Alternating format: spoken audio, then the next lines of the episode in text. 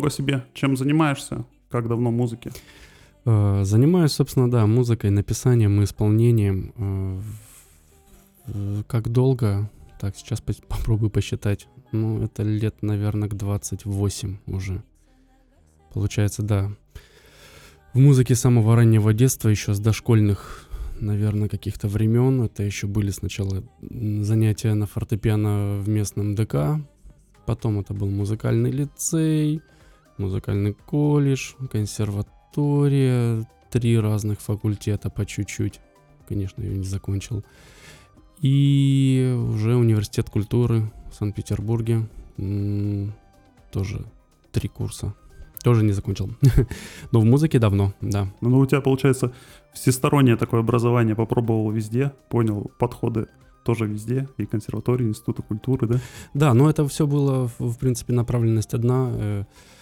Ну, как а, одна. э, эстрадно-джазовое отделение было и в консерватории, и в университете. Тогда он еще назывался университет культуры, сейчас он уже институт культуры вроде бы. Вот. Так что в этом направлении, да. А до этого, конечно, была классика, академическое образование. 11-летка при консерватории это была классика. Потом уже в консерватории опять же на классику и на звукорежиссуру одновременно поступил. В тот момент это была, был первый набор в Ростовской консерватории. Только появился факультет э, звукорежиссуры. Собственно, на него поступил и на классику одновременно, как бы чтобы на двух факультетах, на, на двух стульях усидеть, пришлось что-то взять э, на заочку. И так как классикой занимался давно, и это у меня основное основная специальность была, поэтому звукорежиссура ушла на второй план на заочку. Но так получилось, что проучился всего один год. Ну, как проучился, прочислился я там всего один год. И забрал документы, так и не попав даже ни разу на предмет специальности по звукорежиссуре, потому что его на первом курсе попросту нет. Поэтому не получилось, не срослось, не фартануло. Ну, Понятно, понятно. А чем так был занят, что не было времени на учебу? Не, не то, что не было времени на учебу, просто не было именно такого предмета по программе. Вот. А, а так как я параллельно учился в этом же учебном заведении еще и на классике, то половину предметов, да, как половина, не половина, про- процентов 90 предметов, они перезачитывались, потому что отслушивал эти же часы по этим же предметам. Поэтому как бы учеба была такая немножко бессмысленная, учитывая, что не было, собственно, самого главного предмета. Поэтому да. А, ну понятно. Ну и немножко потом поменялись приоритеты, очень сильно захотелось заниматься эстрадно-джазовой музыкой, как оно не резко все произошло, все к этому как-то шло, ну и вот к концу первого курса на классике и параллельно звукорежиссуре меня все накрыло, что надо что-то менять, надо что-то делать, потому что это уже было 12 лет классической музыки к этому моменту занятий, даже чуть, может, там 12,5-13. Вот, И все.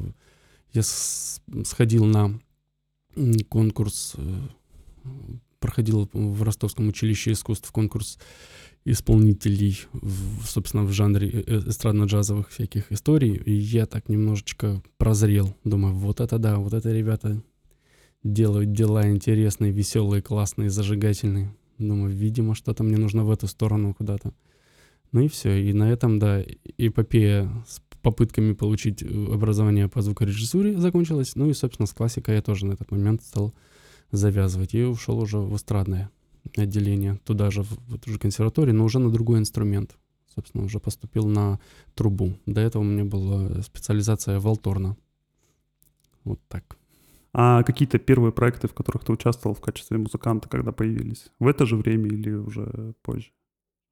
Чуть-чуть пораньше, еще учась в колледже, ну, это учебное заведение называлось изначально лицей, потом оно получило аккредитацию и стало называться средняя специальная музыкальная школа при консерватории, в скобках колледж. И вот как бы да, и последние два класса, 10 и 11 у нас условно назывались первым-вторым курсом колледжа.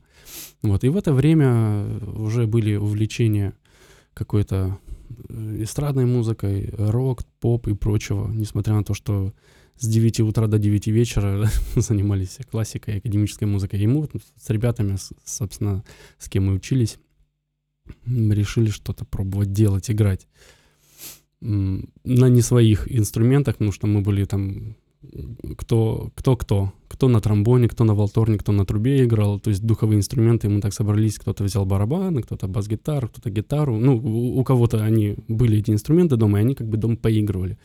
Вот мы, вот это были, видимо, первые попытки поиграть какие-то э, арт-роковые, что ли, вещи, что-то мы пытались снимать какие-то произведения. Ну, как-то это все было, конечно, очень на таких зачаточных уровнях просто поиграть не, свойственную нам музыку на несвойственных нам инструментах, на том, на чем мы никогда не учились. Вот. Ну а в любом случае вот этот опыт э, и знание классики помогал или вообще ничего? Вообще? Да, да, конечно. Во-первых, это очень крутое учебное заведение, в котором мне довелось поучиться. Это такая база, которую до сих пор я смотрю, вспоминаю и думаю, вот это да.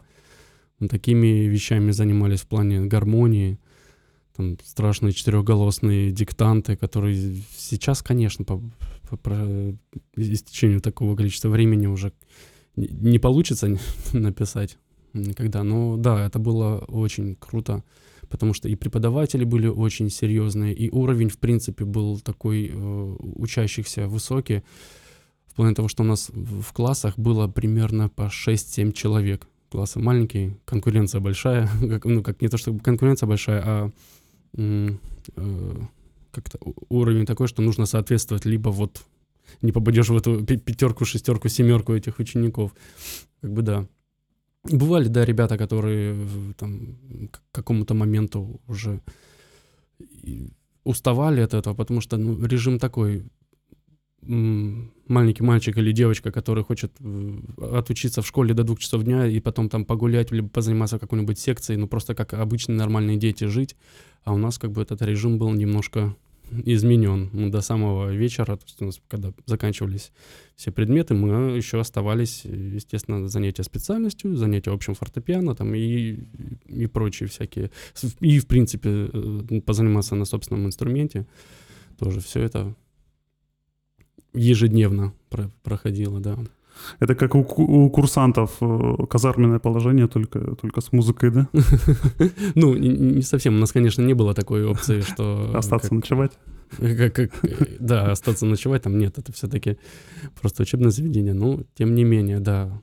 Что целыми днями можно было там вариться в этом всем. Естественно, помимо просто а, э, программы обучения, мы, естественно, все просто общались и что-то что делали, что-то играли, какие-то ансамбли собирали, ну, именно по академической, по классической музыке. Там. Это э, популярная история, помимо того, что есть такой предмет ансамбль, все равно как бы ты обязан играть с кем как, как минимум в дуэте, вот там трубач, допустим, с пианистом, вот у них должен быть какой-то такой тандем. Ну и, естественно, все это делали во внеурочное время, еще помимо того, что нужно по программе, ну, еще старались что-то поигрывать, то, что просто нравится.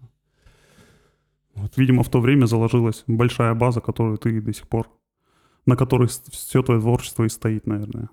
Вне учебные проекты были какие-то потом, после того, как ты учился? Да, конечно. И вот, собственно, начиная примерно, да, с первого курса колледжа, то есть это 10 класс по общеобразовательной системе, с этого времени все начало меняться в сторону того, что надо что-то еще попробовать поиграть. Ну и, собственно, когда уже с, с классикой завязал в консерватории, понеслась. Увлечение плотное джазом. Мы собрали такой... Сейчас, конечно, это немножко странно называть прям джазовым каким-то коллективом, потому что вспоминаю то, как мы это играли, опять же, э, просто по, по наитию, не имея джазового образования, все-таки джаз-музыка не самая простая. Вот. Ну, что-то пытались сделать. Это был наш первый такой джазовый коллектив. Мы даже выступали, наверное, ежедневно, еженедельно, по понедельникам, по-моему, или вторникам. Что-то такое у нас были какие-то типа джем-сейшенов в основном сами э, начинали эту программу, и потом к нам присоединялись еще какие-то ребята, музыканты, опять же, либо с консерватории, либо просто там, кто, кто увлечен джазом. Вот, и да, проводили такие джемы классные. Вот это тоже дало такой рост, что ли, потому что взаимодействие, самое главное, да, это взаимодействие с другими музыкантами. Учеба, учеба, это, конечно, классно, это по, по сути теория, а практика, когда ты играешь в каких-то коллективах, а еще если их много и они разные, то это, конечно, да, это самый большой рост. И вот, да, с этого момента понеслись всякие и что-то около рокового, опять же, ну, такой русский рок был коллектив, потом был ска коллектив, то есть я в консерватории уже учился на трубе, и вот позвали ребята поиграть в ска-коллектив, как, как трубача, и мы менялись. Э, получилось так, что я играл на трубе и на бас-гитаре, и был в этом коллективе тоже э, парень, который играл и на трубе, и на бас-гитаре. И мы вот как бы два взаимозаменяемых человека получились. Но в основном он играл на трубе, и на басу, и бывало некоторые песни мы менялись. Он брал бас, я брал трубу. Это было, конечно, удобно, прикольно и такой немножко элемент шоу. Вот. Ну, а дальше, да, в плане коллективов э, с переездом в Санкт-Петербург все очень сильно поменялось. Э, первый год э, обучения, ну, полгода, наверное. Это были прям плотные полгода обучения, ежедневно, не пропускать ничего, потому что новый город, новое учебное заведение, в котором ну, ну, надо как-то просоответствовать, надо позаниматься. Тем более, что как бы за один год на эстрадно-джазовом отделении в консерватории я не могу сказать, что чему-то научился. Было тяжело, потому что уровень высокий, консерватория, высшее учебное заведение, а я всю жизнь занимался классикой, и еще и плюс переход на другой инструмент, это, конечно, поспособствовало тому, что надо как-то, наверное, сначала позаниматься побольше, чем поступать. Было просто э, ну, физически тяжело в плане того, что не справлялся с программой. Вот, ну и да, так получилось, что ушел, и через, по-моему, еще год пропустив, уже переехал в Санкт-Петербург, получилось, да, немножко подтянуть уровень, да, и там все стало намного интереснее, веселей и движухи больше. Город большой по сравнению с Ростовом-на-Дону, много музыкантов, очень много каких-то коллективов и проектов – и да, ну первые полгода это было исключительно учеба, потому что никого не знаешь, только тех же там студентов, с кем учишься, и преподавателей, плюс еще такой весь стеснительный, а как играть, а что, вдруг я плохо играю. И вот, вот это минжевание, оно, конечно, присутствовало. Потом появились э, джем-сейшены, собственно, где ребят собираются, играют на какую-то заданную тему, импровизируют, ну и вообще классно проводят время. И вот этот момент, наверное, стал каким-то ключевым в плане того, что все, появились какие-то знакомства и понеслась. И было очень много коллективов, проектов, в которых получилось, удалось поучаствовать. От традиционно джазовых, э, сальса, латина, прочие всякие дела. Э, мы собрали э, трио джази хип-хоп, э, даб-хоп джойнт у нас был проект, ну, как бы он условно до сих пор существует, но тогда это был такой немножко даже новаторский, что ли, коллектив, в котором не было живого барабанщика, а, был сэмплер Акай, разные, они в разное время были разные. Вот Дима, который заведовал всем этим делом э, сэмплероводства и прочего, он очень плотно увлекался изучением разных сэмплеров. И вот да, у него, как, как не придешь в гости, он говорит, а, ребята, я, посмотрите, я поменял, у меня вот теперь вот этот прибор, сейчас попробуем с, с ним, да, сейчас, сейчас, вот, вот это классно. Да, классно, вообще прям Дима очень плотно увлекался и джазом, не то, что увлекался, он профессиональный джазовый музыкант, и вот увлечение сэмплированием дало такие интересные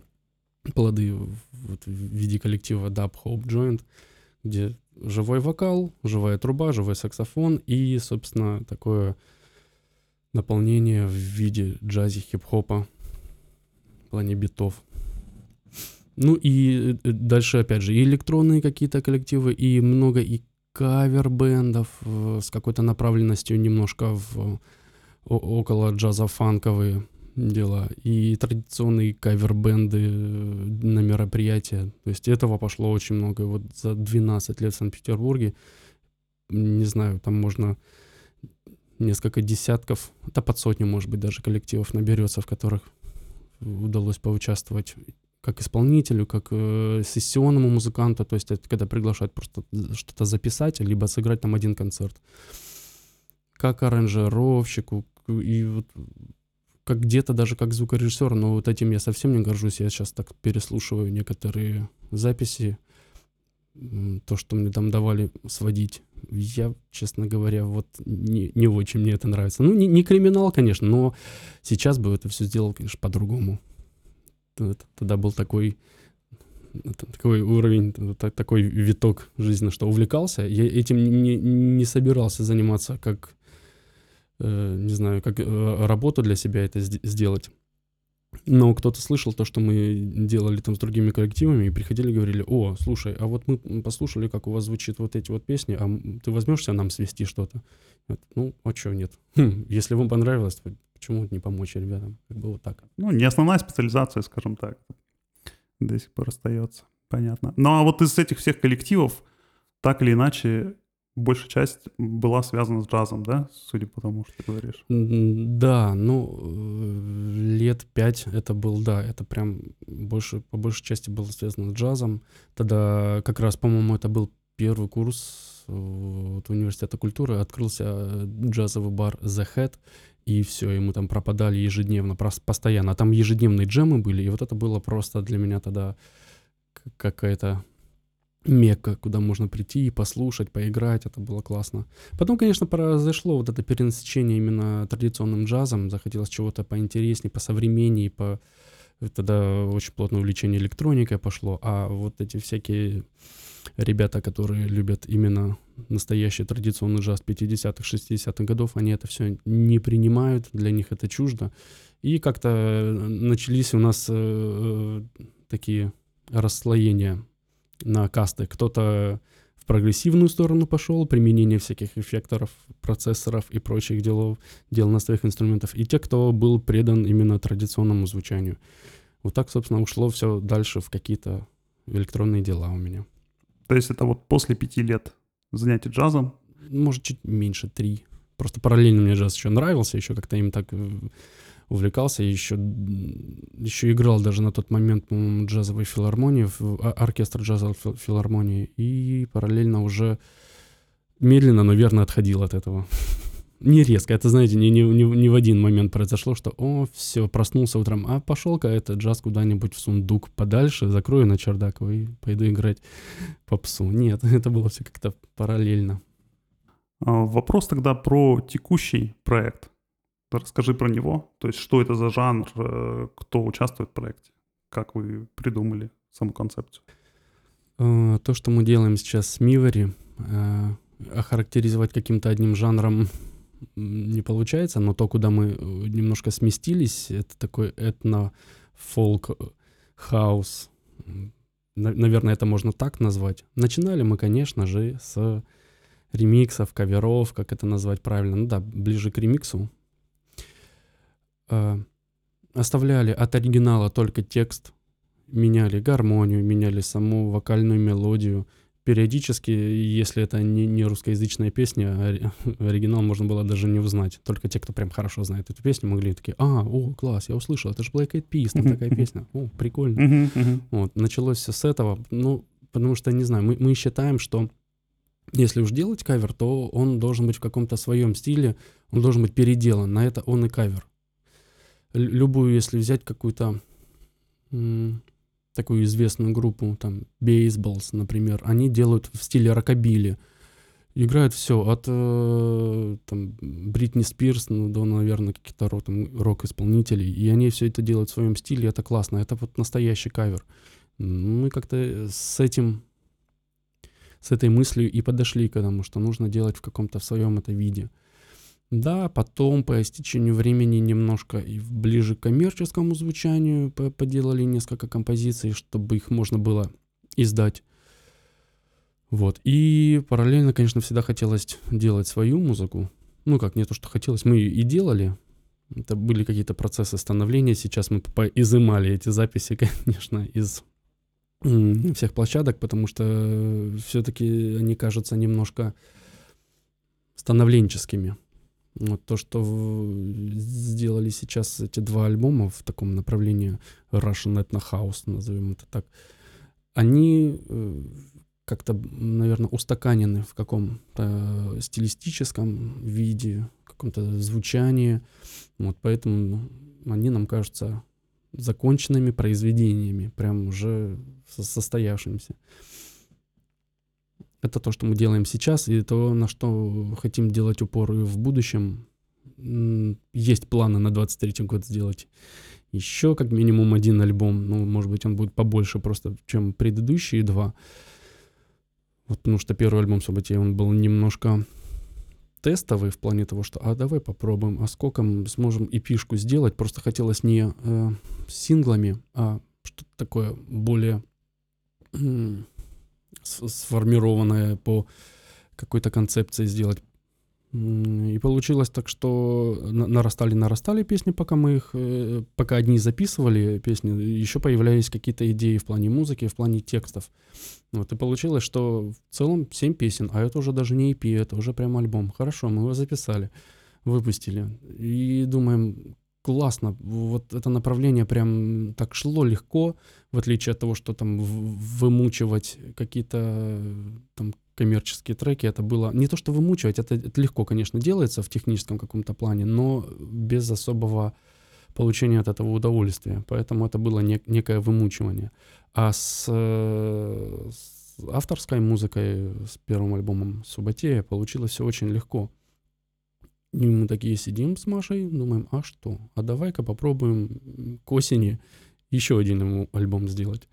Ну, к осени этого не, не получилось сделать, потому что, конечно, какие-то дела, концерты и прочее, гастроли. Но, в, наверное, в ноябре или в конце октября появилась мысль, а не психануть ли и все-таки успеть в этом году, чтобы за 2022 год... Два альбома. Такой сложный, да, для всех год попробовать вот психануть и сделать два альбома. Ну, так и получилось, что второй мы сделали вообще за две недели. От самых первых набросков до конечного Э, вот уже результата, которые отправили на выгрузку. Две недели? Две недели ровно прошло, да. Это рекорд. Никому не советую так делать, потому что э, это психоз. Когда ты ложишься спать среди, ну, уже в глубокой ночью, просыпаешься ранним утром, и нужно сесть и дальше что-то делать чистить, сводить, что-то дозаписывать, перезаписывать, переделывать, там, доделывать, потому что вчера ты уже сидел не, непонятно как это все воспринимая, вот, как бы просто так устроен наш слух, что нам нельзя так долго этим заниматься, теряется и концентрация, и восприятие. Вот, да, сейчас переслушивая, кажется, что вот, может быть, там что-то по-другому бы сделал. Да, здесь бы э, там, на децибельчик другой вот это бы прибрал, это бы добавил, здесь бы там расширил, сузил. Ну да, вот такие вот моменты, немножко технические, потому что, да, две недели для, для семи песен. Ладно бы только сведение было бы, а тут надо было все с нуля полностью, да. Хотелось бы еще поговорить, э, знаешь, о чем? Вот э, понятно, как, что у тебя большой бэкграунд, э, причем в разных жанрах, в разных сферах музыки, да, но каким образом э, во время проекта с Машей вы пришли именно к такому сочетанию, то есть этно и хаос? Почему именно этно? А, ну, хаус, наверное, понятно. Хотя, почему понятно? С чего это вдруг понятно? Ну, было у меня увлечение в 15 лет э, стать за вертушки и играть для танцующих людей. И, конечно, да, это был хаус. Это был и диско-хаус на тот момент. Он был популярен, интересен людям. Это был такой фанки-хаус. Но, тем не менее, это было, да, все от хаоса. А то, что сейчас мы делаем, это, наверное, все продолжение какой-то любви к прямой бочке и хаосу и все, что с этим связано. А этника, э, тут большая, наверное, история. Хотя, как большая? Опять же, по э, опыту игры с ребятами из разных э, стран, в частности, в Санкт-Петербурге было много коллективов направленности э, кубинской, и вот играю эту музыку, я видел, как они вообще к ней относятся, как они это воспринимают. Они просто фанаты своей народной музыки. Я думаю, ого, классно.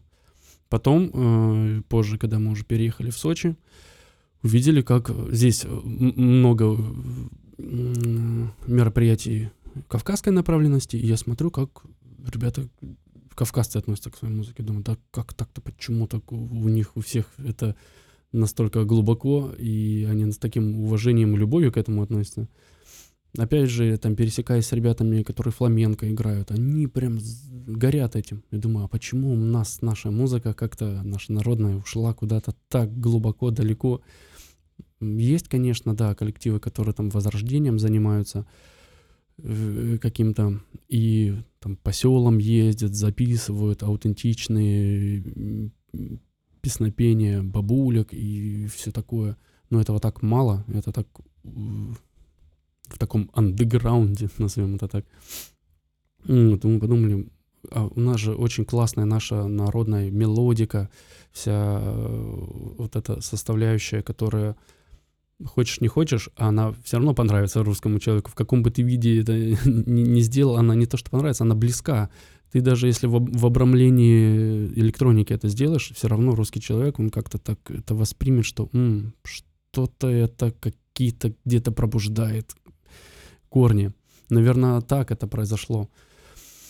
Э, на каком-то интуитивном уровне. Просто э, не то, что мы задались целью, вот те все ребята любят свою музыку, а мы нет. Ну, конечно, это тоже сыграло какую-то роль. Просто подумали, да почему вот мы нет? Почему мы всегда, даже учась там в учебных заведениях, мы к народному делению, я всегда вот, относился так, думаю, а, народники, ну что-то это, это что-то не модное. Как-то так это было. Вот. Сейчас, конечно, это все восприятие поменялось, думаешь, ну, это не то, что не модно, блин, это же наше. Ну, от этого никуда не денешься, как оно есть, это как данное. Тут уж вот так произошло. Да, и подумали, а почему попробовать совместить? Первая попытка была вот полтора года назад. Это как бы совсем песня без каких-то налетов в плане народных текстов и прочего. Так случайно. Это вот именно та песня «За час», которая произошла очень спонтанно. Э, это песня Пати, песня про Николу, собственно, у которого э, лапти не в тему на Пати. Это комичная просто песня поржать была.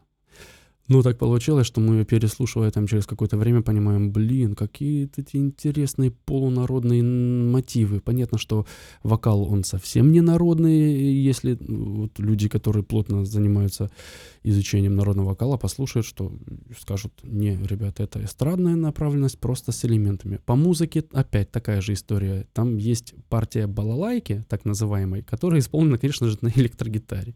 Какой балалайки у нас тут под, под руками нет. И вот, вот эти моменты, конечно, если разбирать по-хорошему, это все как, э, как замещение, как то, то, что вот мы можем сделать здесь и сейчас, не вдаваясь в, в глубину, в какие-то подробности звучания именно аутентичной русской народной музыки. Но по, по истечению времени, э, переслушивая эту композицию, начались какие-то такие как-то сподвижки. А почему бы не почитать вообще, что, что, что в нашей культуре, культуре происходило раньше? плане, какие сказки были. Мы знаем там пару-тройку сказок Колобков, э, там курочек ряб и прочего. Но мы знаем их, оказывается, очень сильно поверхностно. И вот когда подумали, почему тут не сделать альбом, этот Субботея, когда о нем думали, Маша увлеклась перечитыванием сказок. И наткнулась на такие интересные истории, что мы, оказывается, даже те сказки, которые мы знаем с детства, они вообще другие изначально. Это уже какие-то трактовки. Реально, э, та же курочка ряба, страшная сказка. Тот же кот Баюн, который когда, когда-то казался, о, такой классный котик, который типа помог, помогает уснуть. Это, оказывается, страшный кот-людоед. И же с ними это такой, оказывается, пласт огромный, который от нас немножко так скрыт. Вот, э, в это углубились, но не могу сказать, что, конечно, прям так сильно досконально. Во-первых, времени еще немного прошло, мы продолжаем это изучать, но и нет у нас э, какой-то цели, знаете, это делать true аутентично. Прям по-настоящему, как бы это делали люди, которые вот жили там, 400 лет назад, 300 лет назад, которые пели это как, как данное. Но все равно цель как-то показать, что есть у нас это, это этно есть у нас в нас, но э, перетрансформировано в наше время, то есть с применением той музыки, в, с вкраплением той музыки, которая сейчас есть и которая сейчас популярна, так скажем. То есть все должно развиваться. Взять любое направление, возьмем даже тот, тот пласт, который непоколебим, это классическая музыка. Даже она, э, не, не классическая, правильно назвать ее, а академическая, она тоже имеет э, свое развитие. Там, если копнуть от барочной музыки, как она звучала, на каких инструментах она игралась, потом дальше, как она развивалась, что делал Бах, что он писал, для каких инструментов, потом дальше, что писал Моцарт, что писал Бетховен, и дальше куда это после романтизма перешло в, в авангард и прочие все эти направления, что стало применяться даже в этой классической музыке, казалось бы, такой серьезной, и непоколебимой, так, которая вот со строгими правилами. И то в ней э, стали применяться и та же самая электроника, и те же самые подручные средства, как я не, не перестану удивляться таким произведениям, как э, э, типа симфония для четырех ведер заводной обезьянки и оркестра. То есть и такое присутствует, такое и есть. И это на полном серьезе на фестивалях исполняется для большого круга зрителей, для ценителей академической музыки. Это развитие академической музыки, это неизбежно, это должно происходить. С джазовой музыкой такая же история, с рок-музыкой такая же история. Вот, и поэтому как бы народная музыка тоже подвержена какому-то такому такой трансформации. Поэтому совмещение с электроникой, мне кажется, не самым плохим вариантом. В общем, вы берете этно, пропускаете его через себя, и на выходе это уже скорее современное такое прочтение. Народ... Что-то, да, типа того. Угу. Еще вопрос э, такой, касаемо, вот ты говорил, что этно, народная музыка, именно русская, не популярна у самих русских. Это, в принципе, так и есть. Вот я слышал такую теорию, что это благодаря в кавычках, естественно, благодаря тому, что ну, в определенное там время э, нашей истории, в советское время, э, все народные начинания были взяты под общий контроль управления культурой, и оттуда выходили коллективы, там, ансамбли, песни, пляски, которые на самом деле не, не были, естественно, напрямую э, коллективами, которые исполняли этно, они делали такой продукт э, по мотивам народной музыки, деревенской, то есть присваивали себе эту самодостаточность и назывались э, именно народной музыкой. А люди со временем начинали чувствовать, ну, что что-то тут не то. И, в принципе, как мы можем видеть там годам к 90-м, к 2000-м, интерес сохранился, ну, возможно, только у старого поколения. Сейчас он возрождается, да, но вот к годам там 90-м, 2000-м, 10-м интерес как таковому народному э, какому-то ансамблю был только ну, у тех, кто занимался этим в молодости еще и продолжает этим заниматься всю жизнь. Вот как ты к такой теории относишься? Ну, э, я думаю, что если мы возьмем уже, так сказать, наше время, там, ну, что-то типа 90-х, 2000-х, ну и, может быть, там чуть-чуть раньше, середину 80-х, то имеет место быть, конечно, западничество. Когда стали появляться в России там первые джинсы, жвачки и прочие дела, вот эта мода на все это затмила, конечно, то, что было наше. И я думаю, что, ну, это немаловажную роль сыграло. Не, не факт, что это прям исключительно из-за этого произошло. Ну, именно веяния модные, они поспособствовали тому, чтобы отодвинуть на задний план свое и начать увлекаться терминаторами, турбами и всем вот этим. Ну, как бы это неплохо, это тоже какое-то движение, но жалко немножко, что свое забывается вот на фоне всего этого. А про коллективы, то, что люди стали чувствовать, что что-то где-то нас обманывают или что кто-то присваивает себе народное творчество. Ну, это опять же, это этап какого-то развития. То есть это был этап популяризации, чтобы эти ансамбли были не только в глубоких деревнях, но чтобы это как как-то выходило в чуть широкие массы. Ну, может быть, это да, не дошло, конечно, до такого уровня. Не стало поп-музыкой. Ну, оно бы и не стало, потому что все меняется, все что-то новое появляется, какие-то новые музыкальные направления появляются. И все равно это ну, логично, что что-то должно было измениться. Только вот единственное, что мне жалко, что это ушло, да, сильно так на второй план. Но, но, хочу сказать, что вот, да, с увлечением написанием такой подобной музыки стал обращать внимание на то, что вообще присутствует в плане и музыкантов, и тех, кто занимается какими-то костюмами, э, какими-то встречами, как, знаете, как э, клубы по чтению книг, что-то такое. Оказывается, это популярно. Широко известно в узких кругах, назовем это так. То есть все равно есть люди, которые очень плотно этим увлекаются. Есть движение под названием «Хожу в русском». Это ребята, которые раз в неделю надевают либо традиционную какую-то русскую надежду, э, э, ребят, которые э, надевают раз в неделю какой-то либо элемент традиционной русской одежды, либо прям могут полностью облачиться в этом.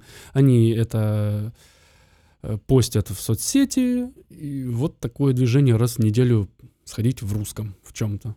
Даже это присутствует, и я так смотрю, что участников там по соцсетям в этих пабликах много, то есть такое увлечение оказывается популярное.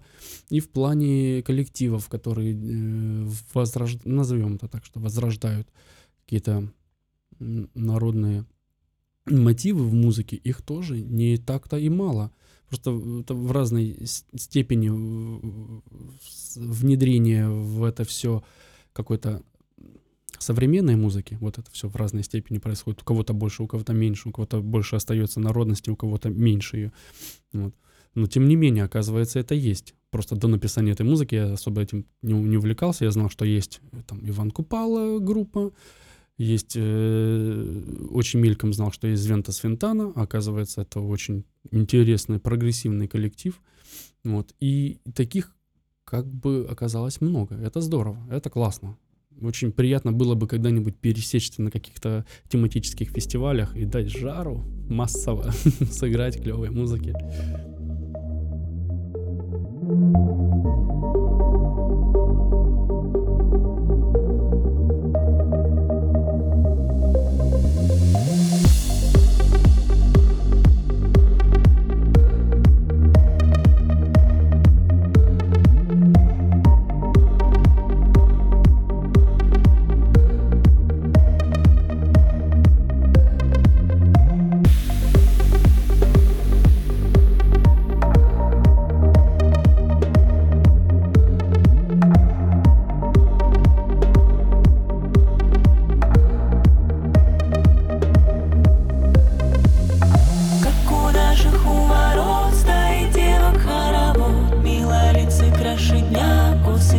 до пояса, как у наших у ворот вечерел небесный свод. Багрянцы стоят девицы, будут ночи веселиться, как у наших у ворот наливался в чаши мед, поднималась к небу пыль, гулка во дворе.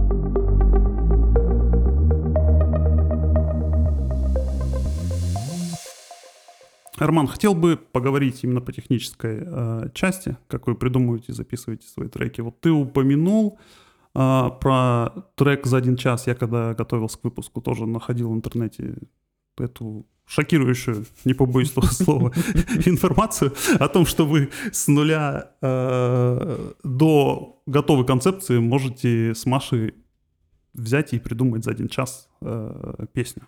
Расскажи, как это происходит, как вообще к этому пришел? Это правда, это происходит, это имеет место быть. так сложилось, да, что эм, сделать какой-то набросок до полноценной песни на самом деле может уйти час всего-навсего.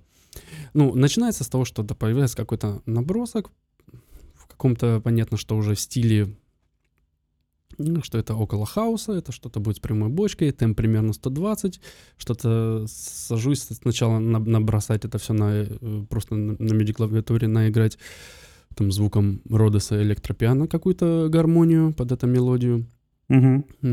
Вот. Дальше начинается процесс уже, да, там, касательно каких-то звуков, какого-то синтеза и прочих дел.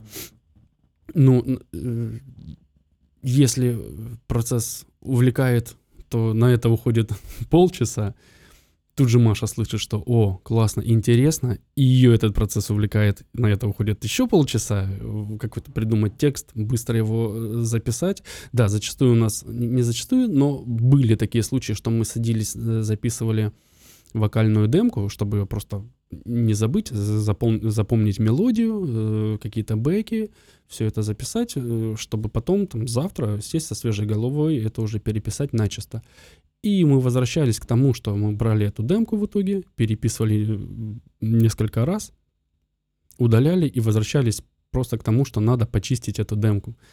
Оставляли этот вокал черновой, просто уже с ним э, какие-то там махинации, чтобы его сводить с, с основным. Так не раз происходило, что мы в итоге демо-запись оставляли как основную. Это было и не только с вокалом, это и с трубой, с флюгельгором, то, что бывает периодически записываю. Вот эти наброски, которые появляются здесь и сейчас, они оказываются намного более честными по э, каким-то эмоциональным таким первым, э, как, как это по-русски сказать, э, э, первым впечатлением эмоциональным от э, композиции, когда наигрываешь эту мелодию, они оказываются действительно настоящими, чем когда уже сидишь, продумываешь досконально, а вот я сыграю здесь так, здесь так, это будет э, чистенько вылизано, это будет классно, но это будет уже чуть-чуть не то. Поэтому да, мы столько раз уже сталкивались с тем, что когда садимся переписывать чистовик, оставляем в итоге демку, потому что она почему-то по каким-то параметрам, она может быть грязная, она может быть там с какими-то шумами и прочим, потому что это может записано быть просто вот по-быстрому вот подключили, оп-оп, за минуту записали. Вот. И в итоге, да, ее оставляем, потому что она оказывается самая классная. И за час, да, действительно, так и происходит, что бывает настолько увлекает, что тратится реально час до полностью записи. Единственное, что может быть э, по сведению потом еще там часик посидеть приходится. И то э, я так слушаю с первоначальной записи до уже то, что как бы сведено, то, что отправляем на издание, понимаю, что в теории можно было бы и это в час уместить, но это уже такие, знаете, мелочи, которые просто чтобы на какой-то чуть более-менее свежий слух это можно было сделать. Вот. Ну, опять же, это уже, наверное, технические моменты скорее, чем творческие. Да, да, это исключительно технически здесь, э, там творчества uh-huh. в этот момент уже нет, уже ничего не меняется ни в аранжировке, не добавляются никакие инструменты. Это просто, да, шлифовать шероховатость. Ну, наверное, можно сказать, что у вас вот прям свой метод э, поймать и запечатлеть вдохновение. Вот как раз тот час максимального интереса, вы его используете по максимуму, а дальше уже дорабатываете. Стараемся, да, да, стараемся mm-hmm. поймать именно в этот mm-hmm. момент. Интересно. Ну, судя по вашей продуктивности и по трекам, что у вас получается, получается хорошо поймать. Тут, тут еще момент такой, а, вот сколько из тех треков, которые вы так э, набросали в течение часа, вот он вроде готов, но сколько из этих треков уходит потом в релиз? Все или есть какие-то, какое-то, условно говоря, кладбище заготовок, на которых э, эти демки хранятся, и до них руки никогда не доходят? Или вот все стараетесь использовать, прям чтобы... Не получается все использовать все равно. Есть э, довольно впечатляющее по размерам кладбище демок, как это не страшно. Да, есть очень много набросков от вообще просто двух-трех аккордов каких-то, которые сначала показались интересными, э, что-то наиграл, потом что-то отвлекло, туда-сюда, закрыл проект, ушел, пришел, его не открыл, а сел, сел делать что-то другое. То есть, да, есть дымки от реально трех каких-то аккордов, которые думаешь, ой, блин, они классные, я потом к этому вернусь. Ну вот уже там года четыре они могут лежать, и, конечно, к ним никто не возвращается. От таких дымок до э, прям за законченных, где-то даже с записанным с демо-вокалом, уже все классно, по сути, можно там либо переписать на начисто вокал, либо попробовать уже это посводить. Есть и такие, но по каким-то причинам они все равно лежат в демках, то есть очень обширно у нас происходит от того, что мы можем прям за час сделать, до того, что можно сидеть там днями, не, нет такого, что, конечно, месяцами сидеть что-то вымучивать, потому что мы сторонники того, что музыка теряет актуальность для самого автора ее. Вот, поэтому писать альбом годами, я не понимаю, мне кажется, это как-то не, неправильно. Именно с каким-то, не с технической с точки зрения, а именно с подхода как автора. Потому что за год даже может столько всего произойти, что ну, уже самому это не актуально на данный момент, уже хочется что-то другое рассказать в музыке, в тексте. Поэтому вот у нас получается так быстро. Чем-то впечатлились где-то, может быть, сами того не осознавая, сели, раз, получилось. Да, может быть, там неделя ушла на песню, такое тоже может быть, не один час. Вот. Но тем не менее, неделя это не, не- не тот временной промежуток, за которым может кардинально что-то в жизни поменяться, чтобы все совсем сесть там, по-другому на- начать делать. Вот. Ну да, да. А хорошо, с- непосредственно с написанием понятно. А как э, остановиться в доработке? Потому что если э, прекратить э, придумывать и дописывать еще можно, то прекратить дорабатывать, ну, нет объективных причин. Можно делать это бесконечно. О, да. л- Скруть- крутить частоты, сводить, пробовать разные комбинации какие-то. Вот как остановиться это делать, на каком этапе у тебя это получается, ну, условно говоря, за час это сделать, ты говоришь, там на сведение можно потратить час, Мгм. и, в принципе, уже готовый продукт на выходе. А как не делать это днями? Не знаю. Да нет, на самом деле, да, лучшее враг хорошего. Когда-то кто-то мне об этом сказал, и я подумал, что действительно, может быть, остановиться и, и, и перестать, конечно, м, с- способствует этому официальные выходы. То есть, когда уже накрутил, понимаешь, что все, все звучит, просто перестать это слушать, отправить на выгрузку, когда уже происходит релиз, песня выходит в свет, ее все слушают, все, обратного пути нет. Нет, конечно, можно э, изъять все это, всю эту процедуру провести, но, по сути, ее уже послушали люди, все равно она попала в сеть, она попала там куда-то. Это немножко точка невозврата, все равно кто-то мог уже, скачать, если даже ты это все изъял. Все, на этом моменте надо останавливаться. И вот э, осознавание того, что кто-то уже послушал, это стоп. Значит, если это, как, как это сказать, если это слушают на вот том уровне, который получается сделать, значит, можно на нем останавливаться, грубо говоря. Понятно, что всегда через время, переслушивая любую свою запись, находишь не то, чтобы сейчас уже переделал, но это опять же неизбежно. Всегда есть какой-то рост минимальный, ми- микроскопический, просто на гипермиллиметр, он всегда присутствует, и всегда хочется что-то переделать. И вот момент, когда оно все издано, это вот та самая точка невозврата. И чем больше издаешь, тем легче потом как-то вот останавливаться именно в технических вот этих доработках. И, ну, для меня это лично так происходит. Поначалу, да, поначалу, с первыми проектами, даже то, что мы делали там с Dub Hop сведения, конечно, страшные сейчас слушать, но это по, не знаю, там десятки правок, конечно, происходили. Ну и потом, когда оно выходит, да, сейчас с- слушаешь, что то, то, то, то, то, то бы переделал, но тем не менее оно все есть, оно уже в таком виде присутствует, все, это стоп.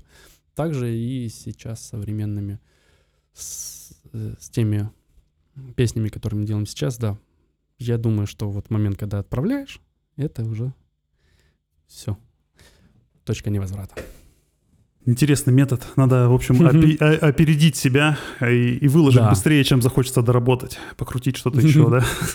Ну, как минимум сделать э, перерыв на пару дней, не слушать. Мало ли, может, действительно замылен, ну, и хочется да, да, переделать именно по- просто потому, что замылен.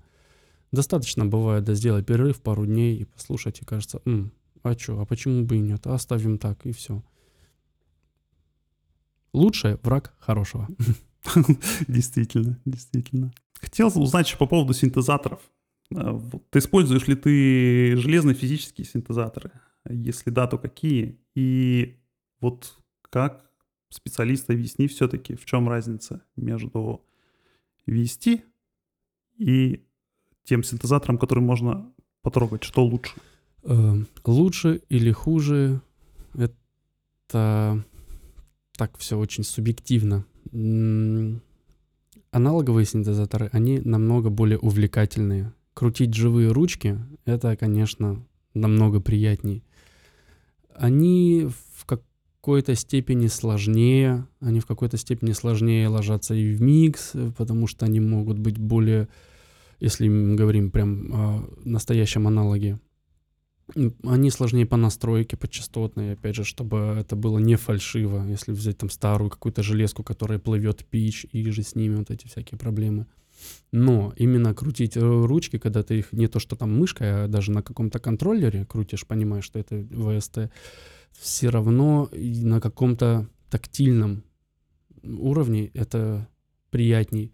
Ну и опять же, все-таки не зря есть э, ряд таких синтов, которые считаются столпами в, в музыкопроизводстве, которые как бы невозможно переплюнуть ВСТ, хотя я не знаю, я тут вот на эту тему все-таки бы поспорил, что есть такие железки, которые нельзя э, переплюнуть в ВСТ. Наверное, нет. Просто нужно потратить больше времени на то, чтобы довести звучание VST до звучания аналога, грубо говоря, так. Вот. Я считаю, что главное отличие — это именно удобство и тактильные ощущения. Да, в последнем альбоме в, в, в «Девках быть» все басовые партии, все сделано на муке, на малыше Минитаур. Именно чем меня привлек Минитаур, это компактностью. Тем, что его можно с собой таскать на выступление, и он вообще не занимает места. И при этом звучит он очень достойно. В нем есть все необходимые э, ручки-регуляторы, которые нужны для того, чтобы его использовать на лайве именно в том, в том направлении, которое вот мы сейчас делаем.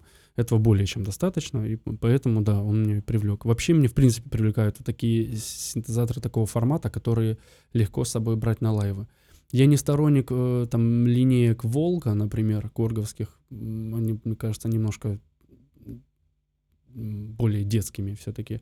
А вот такие дела, как Мук Мини Тауэр или там Артури Микрофрик и там тот же Микрокорг, это вот три, три железки, которые на данный момент у меня есть.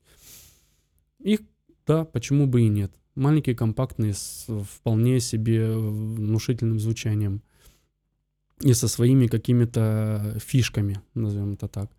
Как у того же у микрофрика его сенсорная клавиатура с интересным таким, интересной опцией с площадью касания на эту клавишу можно назначать разные всяческие параметры, это классно. Это для лайва интересно, именно как, как фишка. Да, на нем сыграть что-то сложно, потому что эта клавиатура требует навыков приловчиться к ней. Но как фишечка это очень классно, интересно. А касаемо других инструментов, которые используете в треках, это чаще сэмплы или живые инструменты тоже используете?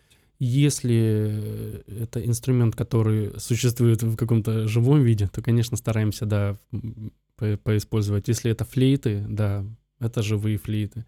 Единственное, что все-таки в Субатее, в альбоме Субатеи, там есть пару моментов, где используется балалайка. Так как мы сейчас находимся в Сочи, то здесь с музыкантами как-то немножечко туговато, вот, поэтому пришлось балалайку использовать VST. Да, но так как это тот момент, где она звучит э, фоново, не как сольный инструмент, то вполне себе хватает возможности библиотек. Вот поэтому, да, контактовые библиотеки — это для этих моментов это must have. Да, да. Вот по возможности, конечно, если это духовые какие-то э, партии, то, конечно, это живье. Это живые флейты, живой флюгельгорн, живая труба. Если где-то саксофон, то, конечно, да, живой должен быть. Да, всегда, всегда используем их живыми. То, на чем сам не могу сыграть, всегда есть, конечно, друзья, которые могут либо прийти прямо в гости записать, либо практически у всех уже есть возможность что-либо записать дома. Поэтому, да, стараемся сотрудничать. Что бы ты мог э, пожелать, посоветовать тем, кто только начинает заниматься музыкой. Ну, либо уже занимается и какое-то время на каком-то начальном базовом уровне. Вот если бы ты сам себя на таком этапе встретил, что бы ты себе посоветовал или что бы, наоборот, отсоветовал делать? Есть такое? Хотелось бы сказать, слушать больше музыки, но сложно сейчас выбрать, что слушать. Потому что так такой большой э, информационный и музыкальный шум происходит, поэтому даже не знаю, не, тот, не, не то время, наверное, чтобы слушать больше музыки, а отфильтровать ее от действительно полезно и которая будет полезна именно как э, музыкальным продюсерам, чтобы что-то для себя новое подчерпнуть, вот это сложно. Надо подумать, чтобы такого пожелать, что действительно было бы. Ну, общение. Общение больше с теми, кто делает что-то подобное, даже, может быть, не в том стиле, в котором вам интересно, хотите что-то делать, а в принципе с единомышленниками, с теми, кто пишет музыку, с теми, кто ее исполняет. Вот э, такое разностороннее увлечение именно к написанию, к исполнению музыки, да, оно способствует росту. Я думаю так. Угу. Классно. Спасибо. И предлагаю рассказать о своих планах на 2023 год. Что планируется? Ты уже говорил, что как минимум один альбом хотите записать. Э, какие-то выступления, может, уже сейчас известно, какие будут? Да, сейчас на 23 год, на лето, конец весны, лето и начало осени уже ведутся там, переговоры на тему участия на фестивалях. Пока что нету конкретных дат. Конечно, мы это будем анонсировать в своих соцсетях по максимуму по мере поступления именно уже кон- конкретных дат. Планируем живые выступления. Конечно, это будет и наше место обитания, то есть это на юге неизбежно будут выступления. Ну и когда этот выда никуда не деться. Вот, и фестивали, да. Пока что не могу сказать конкретных дат и названий. Это все в процессе. Следите за новостями, будьте с нами, оставайтесь на связи. Ну вот. На тему клипов пока не знаем. Вот э, клипы это очень увлекательная история, как оказалось, судя по прошлому году.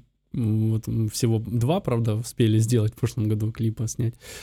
В этом году пока не знаем. Как минимум mm-hmm. альбом точно mm-hmm. в планах. Клип mm-hmm. уже по возможности. Будем стараться. Ну, будем следить, будем следить. А, в описании к эпизоду будут все ссылки Поэтому все заинтересованные могут подписаться в соцсетях. Кстати, вот такой технический, да, кстати, такой технический момент, э, где э, лучше всего смотреть? ВКонтакте, Инстаграм, что, э, где, где отслеживать, Телеграм? Вот так сложилось, что у нас даже нет э, кан- канала в Телеграме. Не знаю почему, потому что, может быть, э, сами не особо что-то смотрим и следим за каналами в телеге. Видимо, это да, так связано. Ну, более обширно все-таки ВКонтакте. Потому что там, там и аудио, и видео, и анонсы, как-то все это проще э, реализовано. И интеграция с YouTube есть, и, и вот эти все дела как-то, мне кажется, пока что самое удобное для этого всего площадка все есть в ней, все, что необходимо, все есть без ограничений, включая и, опять же, и Stories, Reels, все это, опять же, есть. Поэтому, да, наверное, самая обширная площадка сейчас для нас это ВК. Значит, все переходим к ВК. Хорошо, Роман, спасибо большое за разговор. Спасибо, Саш, спасибо. Да, было интересно. Пока-пока. Пока-пока.